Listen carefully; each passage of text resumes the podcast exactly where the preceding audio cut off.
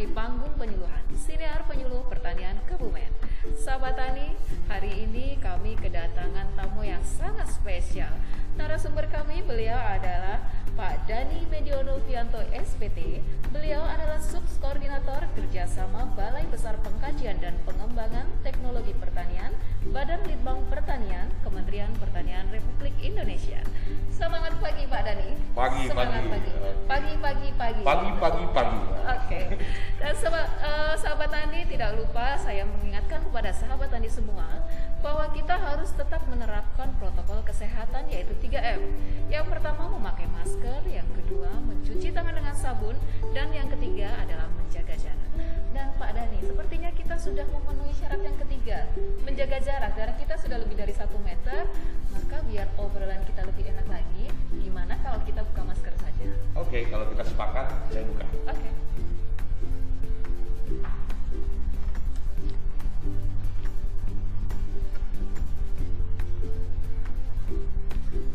Ya, sahabat tadi, uh, beliau adalah Pak Dani yang berasal dari Bogor. Tapi sebelumnya, kayaknya ini kalau dari Bogor saya lebih enak lagi manggilnya Kang Dani gitu ya. Kang, boleh? Oh iya. Ya. Kalau orang Sunda biasanya dipanggil Kang Dani. Kang, gitu ya. Mohon izin saya panggil Kang ya. Boleh. Oke, Kang Dani. Kang Dani ini kok bisa tiba-tiba ada di Kebumen, itu gimana ceritanya? Wah, ini asik nih. Hmm. Saya ke Kebumen tuh sebetulnya ada ada undangan uh, Mbak Yuni. Dan undangan itu sebetulnya udah uh, saya tunggu-tunggu nih, karena ada beberapa teman saya di sini, uh, sahabat saya, saya sebut namanya boleh kan? Boleh, silahkan. Itu ada namanya uh, Mas Sugeng, kemudian ada Mas Mirhadi. Nah, beliau itu mungkin uh, saya sudah belum pernah ketemu sama beliau berdua nih. Ternyata temannya di dunia maya, di dunia maya, dan mereka uh, sering mengikuti uh, uh, sharing session, kemudian workshop-workshop online yang saya ajarkan di uh, institusi kami, dan akhirnya beliau mengundang saya untuk berbagi, berbagi karena saya di samping saya sebagai subkoordinator kerjasama di institusi saya, Balai Besar Pengkajian Badan Litbang Pertanian, saya juga seorang penyuluh. Oh, seorang penyuluh pertanian. Iya dong, saya seorang penyuluh pertanian. Mbak Yuni jangan lupa, saya penyuluh pertanian, saya juga podcaster. Weh. Aduh, saya jadi minder nih kalau gini nih. Ternyata beliau adalah seorang penyuluh pertanian juga, dan saya juga gitu. Dan podcaster. Nah, hebat ini ya? Yang aku aku bangga jadi penyuluh, penyuluh pertanian. pertanian. Nah. Dan jangan lupa penyuluh pertanian Kebumen aktif, kreatif, inovatif. Weh. Aktif, kreatif dan inovatif. Setuju nggak nih Kang Dani? Setuju banget. Setuju banget. Jadi nah, sebetulnya bukan Kebumen aja nih. Kalau aktif, kreatif dan inovatif itu B P P lain atau penyuluh lain yang seluruh Indonesia juga harus seperti Kebumen. Hebat Kebumen. Sekali. Hebat. Ya, bukan cuma Kebumen aja ya. Nanti teman-teman penyuluh di seluruh Indonesia juga harus aktif, kreatif dan inovatif. Uh, dan ini hari ini kita kedatangan narasumber yang sangat spesial. Ini saya tunggu-tunggu juga loh Kang Dani. Oh gitu. Jadi bukan bukan cuma Kang Dani yang nunggu diundang di Kebumen gitu. Ternyata saya juga nunggu juga Kang Dani Medio gitu. Ya, Dani Medio. Nama, nama udaranya kan Kang Dani. Dani Medio. Oke. Saya taunya juga lewat uh, dunia maya saja, dan ini baru pertama kali ketemu. Oh, dan ya, ternyata beliaunya sangat asik dan uh, berbagi suka berbagi ilmu gitu ya, sharing-sharing. Gitu. Yeah.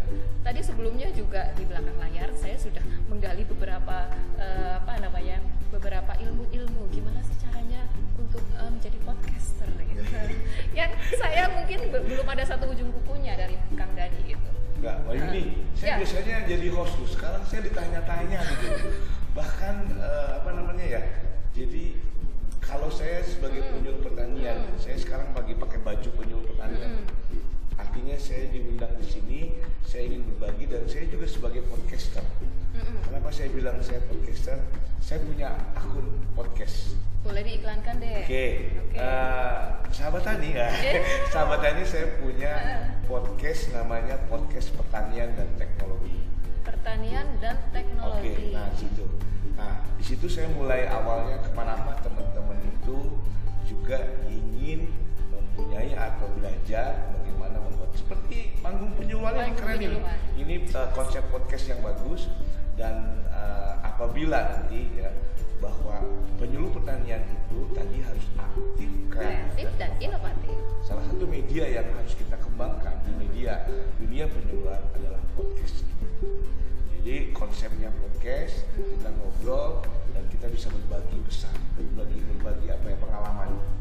Sambil ngobrol sama Bayu nih, berarti ngapain kesini ya? Saya, saya mau berbagi sini dan ternyata saya diundang oleh teman-teman uh, Dinas Pertanian, uh, Tanaman Pangan, Kabupaten Kebumen. Dinas Pertanian dan Pangan Kabupaten Kebumen. Dan Pangan. Dinas Pertanian dan, dan Pangan, Pangan Kabupaten, Kabupaten Kebumen. Ya, betul. Dan tentunya yang bergerak ini banyak penyuluh di sini kan. Uh, iya, oh, keren. Tentunya, iya. Dan uh, sahabat tadi semua, tadi kan kita uh, Pak Dani sudah mengungkapkan tentang podcast-podcast. Nah, mungkin ada beberapa sahabat tani yang kurang paham tentang podcast. Sebenarnya bisa nggak sih dijelaskan dulu apakah itu podcast, manfaatnya apa, dan sejauh mana efektifnya sebagai media penyuluhan kita? Oke, Yuni, Mbak Yuni ya, hmm. saya cerita dulu kenapa saya menggunakan podcast menjadi media penyuluhan yang, yang profesi saya sebagai penyuluh pertanian.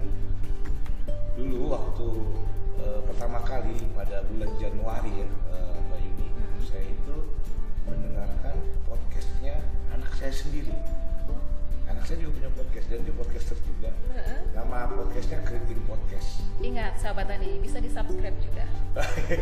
Jadi Kretik Podcast itu adalah uh, uh, apa uh, ekspresi dari uh, anak saya hmm. membuat podcast namanya Kretik Podcast karena quote and quote nama rambutnya emang keriting dia kan. Nah waktu ketika saya jadi narasumber dia, oh. jadi, jadi saya jadi narasumber di podcastnya anak hmm. saya. Karena anak saya itu punya podcast, dia selalu mewawancarai profesi-profesi yang unik mm-hmm. menurut dia, mm-hmm. profesi-profesi yang bisa berbagi, mm-hmm. masuk saya. Kenapa enggak ya? Bapak saya ini kan penyuluh pertanian gitu ya. Saya mewawancarai ah, oke okay, saya bilang dia wawancarai. Saya ngeliat ini diupload di mana, disebarkan di mana.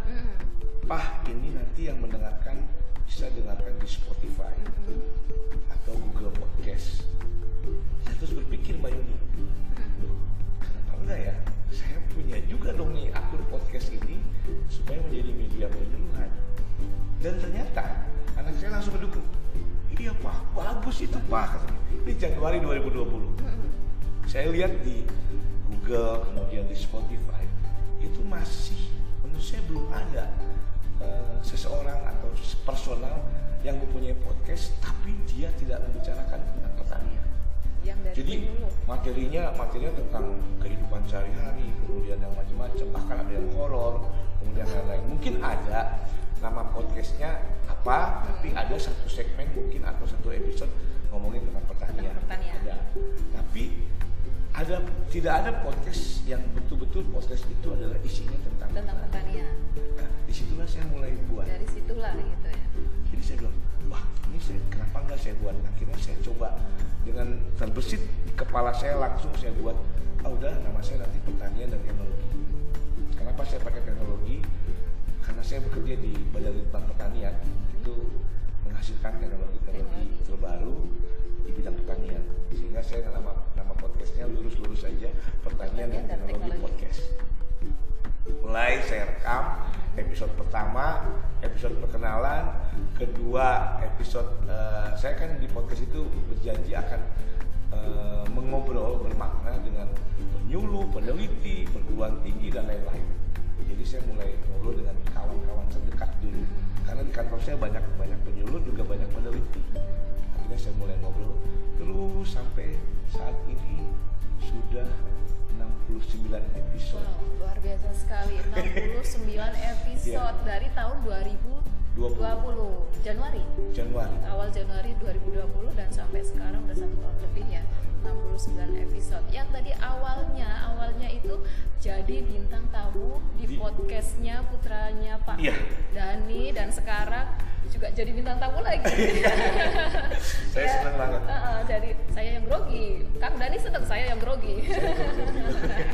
Kari, Kang Dani, ini sebenarnya uh, kalau kita membicarakan tentang podcast, ini kan termasuk salah satu media penyuluhan yang modern, gitu ya. Betul. Apalagi di era revolusi industri seperti sekarang ini.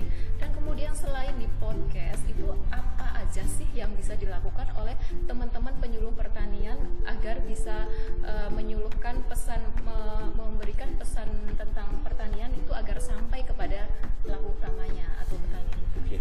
uh, Mbak Yuni, kalau kita ngomong podcast ini sebagai media penyuluhan, podcast itu yang saya pelajari selama satu tahun ini itu bahwa ini adalah sebetulnya definisi awalnya adalah audio yang direkam, kemudian diunggah secara berkala dan bisa didengar kapan saja. Kapan saja dan bisa dilanggani. Kalau dilanggani itu dalam bahasa kerennya subscribe. Jadi kalau pelanggannya subscriber. Subscribe. Nah, e, bagaimana kita membuat? Kenapa media podcast ini menjadi media penyuluhan? Karena saya seorang penyuluh dan saya ingin mencontohkan buat teman-teman penyuluh, bikin materi penyuluhan itu yang mudah. Dan kenapa podcast? Karena e, semua orang bisa berbicara. Dan semua orang bisa berbicara, tapi tidak semua orang ingin tampil. Jadi hanya suaranya saja. Nah, media podcast lah yang cocok untuk orang-orang yang seperti itu. Kalau saya lain, suka berbicara dan suka tampil. Nah.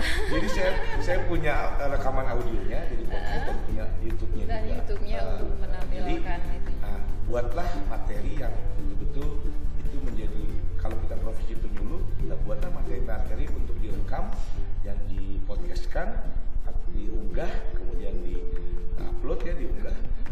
Secara berkala materi-materi yang dekat dengan kita dulu. Artinya profesi kita penyuluh, nanti materinya ya materi penyuluh. Materi tentang pertanian. Pertanian. Dan kalau podcast itu kan bisa didengarkan kapan saja di Spotify. Kapan saja. Jadi ini uh, akan lebih efektif dari hanya radio gitu ya. Kalau ya. radio kan uh, di waktu itu saja kita bisa dengarkan. Betul. Sedangkan Spotify kita bisa berputar berulang-ulang. Betul. Mungkin kalau saya kangen sama suaranya Kang Dani, bisa, saya bisa putar bisa. lagi uh, uh. gitu ya. Justru aja saya ini panggung penyuluhan ini. Ya.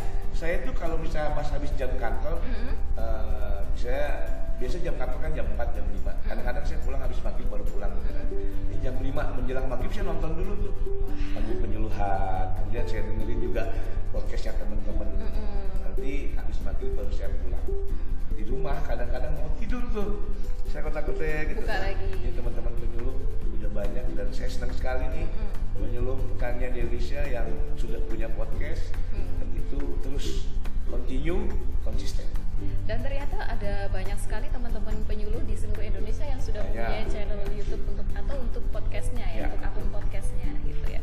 Dan uh, Kang Dani, ini saya mau balik mengulik ke kehidupan Kang Dani ini. Yeah. Karena dari tadi kan Kang Dani menyebutkan bahwa beliau adalah seorang penyuluh, seorang penyuluh pertanian dan terkesannya beliau bangga sekali sebagai seorang penyuluh pertanian. Nah, saya jadi kepengen tahu nih, saya jadi kepengen tahu Kang Dani dulu awalnya jadi penyuluh itu dari tahun berapa? Oke, okay. Saya sudah dua puluh tahun lebih jadi penyuluh. Jadi uh, suatu ketika saya dulu saya pernah kerja di Sulawesi Tengah. Jadi saya berjuang dari bawah di Sulawesi Tengah itu lima belas tahun saya. lima belas tahun di Sulawesi Tengah. Palu, Sulawesi Tengah. Palu. Sampai pendidikan saya pun selesai di sana. Kemudian saya pengalaman-pengalaman dengan petani, dengan penyuluh-penyuluh di sana, dan saya mengelola satu kegiatan eh, tentang unit pemasaran dan pengolahan hasil pertanian. Itu semua bentuknya ke petani. Dan pengalaman disitulah saya menjadi bekal saya. Dua ribu tiga saya pindah ke Bogor. Di Bogor saya kerja pertama, kemudian di Diklat. Saya di situ pengelola, karena saya background peternakan, saya mengelola Diklat tentang peternakan. Spesialnya waktu itu di mesin penetas telur, ayam kampung dan uh, ayam lainnya. Dan saya di situ mulai belajar, bertemu dengan para peserta training karena saya didikat, kemudian saya melihat belajar sama teman-teman yang dulu kalau di, di balai dikat namanya Widya Suara. Suara. Saya belum jadi penyuluh. dua ribu tiga dua ribu empat saya ada kesempatan ke luar negeri belajar, kemudian saya pulang. dua ribu enam saya pindah ke Badan Litbang Pertanian yang sekarang di kantor saya. Di situ saya mendapat tugas lagi untuk mengelola salah satu proyek yaitu pemberdayaan petani yang lebih dikenal dulu V R I. Nah, baru saya di situ mulai, wah inilah pekerjaan penyuluh yang uh, dua ribu tujuh ya, dua ribu tujuh sampai dua ribu tujuh itu proyek itu, dan di situ saya mulai jadi penyuluh pertanian. Saya melihat betapa mulianya pekerjaan penyuluh itu dan mulai saya belajar bertemu dengan petani. Bagaimana memberikan uh, inovasi-inovasi yang baru kepada petani dengan sabarnya. Kalau penyuluh itu kan tetap dari tiga perubahan pengetahuan, keterampilan, dan sikap. bilang oke, okay, sikap ini yang perlu terus kita gali dan tidak mungkin dalam satu uh, waktu yang tidak terlalu lama atau waktu yang singkat bisa berubah sikap, itu nggak mungkin. Kita perlu waktu yang lama dan disitulah mulai bagaimana supaya sikap petani itu berubah dan bagaimana caranya menggunakan metode, media dan sebagainya.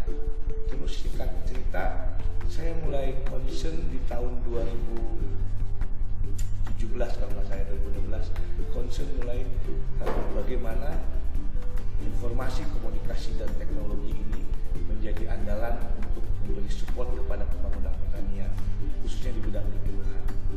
Sampai saya bisa memberikan sesuatu kepada, alhamdulillah, kepada kontribusi kepada negara, saya kirim ke Malaysia untuk berbicara tentang teknologi informasi dan komunikasi, dan pulang dari sana saya terus concern di bidang teknologi informasi dan komunikasi. Saya belajar terus dan akhirnya saya berkembang terus, saya selalu mengupgrade diri untuk selalu belajar, dan saya akhirnya menemukan beberapa media yang bisa dijadikan sebagai media alternatif atau media penyuluhan terkini dengan mengikuti tren uh, apa industri uh, empat koma nol ini, empat titik nol, bahkan nanti mungkin ada society uh, lima titik nol.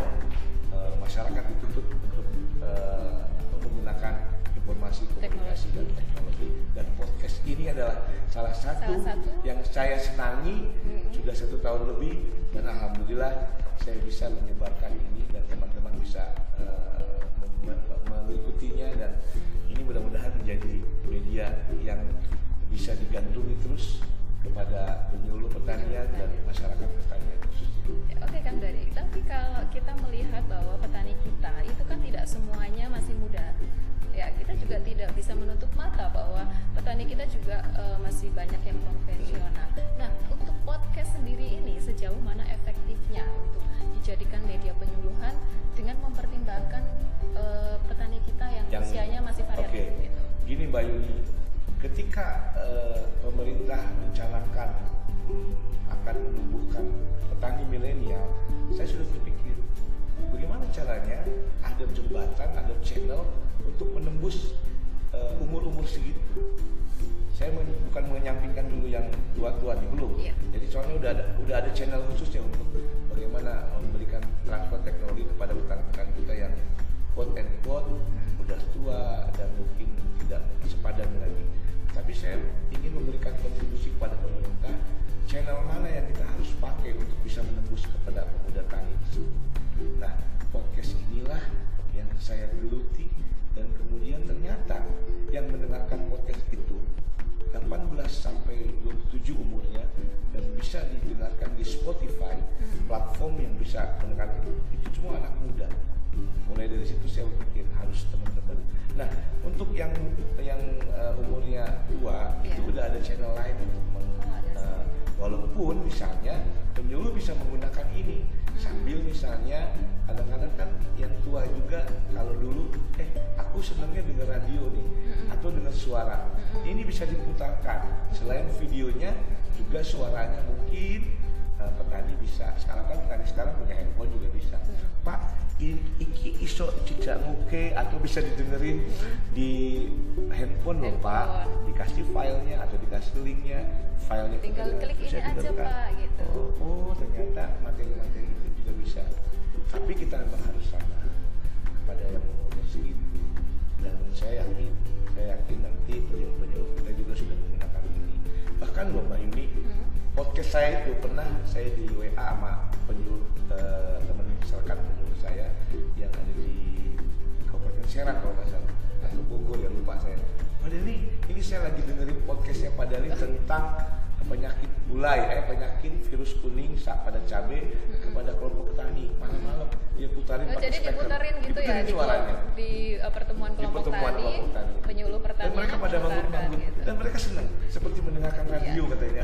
Kalau gitu memudahkan pekerjaan penyuluh pertanian juga bener, sendiri. Jadi bener, kita bener. tidak perlu uh, apa susah-susah untuk penyuluhan, walaupun harus ya tetap, tapi kita dibantu oleh podcastnya Pak eh, Dani ya. Gini malah. Ya, dulu ya, sekarang udah banyak podcast yang lain. Bisa dong, dari panggung penyuluhan juga bisa ya, kita contohkan dari podcastnya Kang Dani aja yang udah uh, gitu ya. Nah, Kang Dani, pertanyaan terakhir mungkin ini ya. Okay.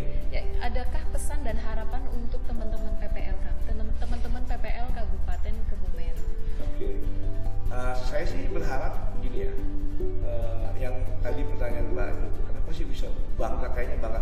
Ya karena itu saya berbuat baik kepada orang, berbuat baik dan memberikan informasi yang bermanfaat kepada orang itu pekerjaan mulia, dan itu sangat itu yang membuat saya bangga jadi guru, dan saya tidak intinya selalu memberikan uh, apa ya informasi-informasi terbaru, dan kebetulan saya di Badan Litbang mungkin teknologi baru duluan saya tahu sehingga teman-teman bisa uh, saya sebarkan informasi-informasi baru. Nah, kalau harapan ke depan kepada penyuluh-penyuluh uh, pertanian di Indonesia ya, uh, cepat action, jangan jangan nunggu uh, apa ya, jangan nunggu misalnya wah kok nggak ada pelatihannya, berbuatlah terlebih dahulu, dan itu yang benar. Kalau yang salah ya nggak berbuat, yang nggak nggak kerja kayak action, pakai apapun, upgrade diri kita. Kita sekarang udah banyak informasi internet, kemudian bahkan podcast ini udah menjadi bisa dengarkan podcast yang lain, kemudian belajar dari YouTube dan lain-lainnya, itu bisa mengupgrade diri kita sendiri. Dan terus belajar, jangan intinya kita belajar, belajar, belajar. Dan satu lagi, uh, latihan. Kalau Anda banyak latihan, itu Anda akan mendapat keuntungan. Dan kalau tidak pernah latihan, Anda tidak akan pernah dapat keuntungan. Itu ada ada pepatah seperti itu. Jadi kita latihan, belajar, pasti akan dapat keuntungan. Pasti dapat keuntungan gitu.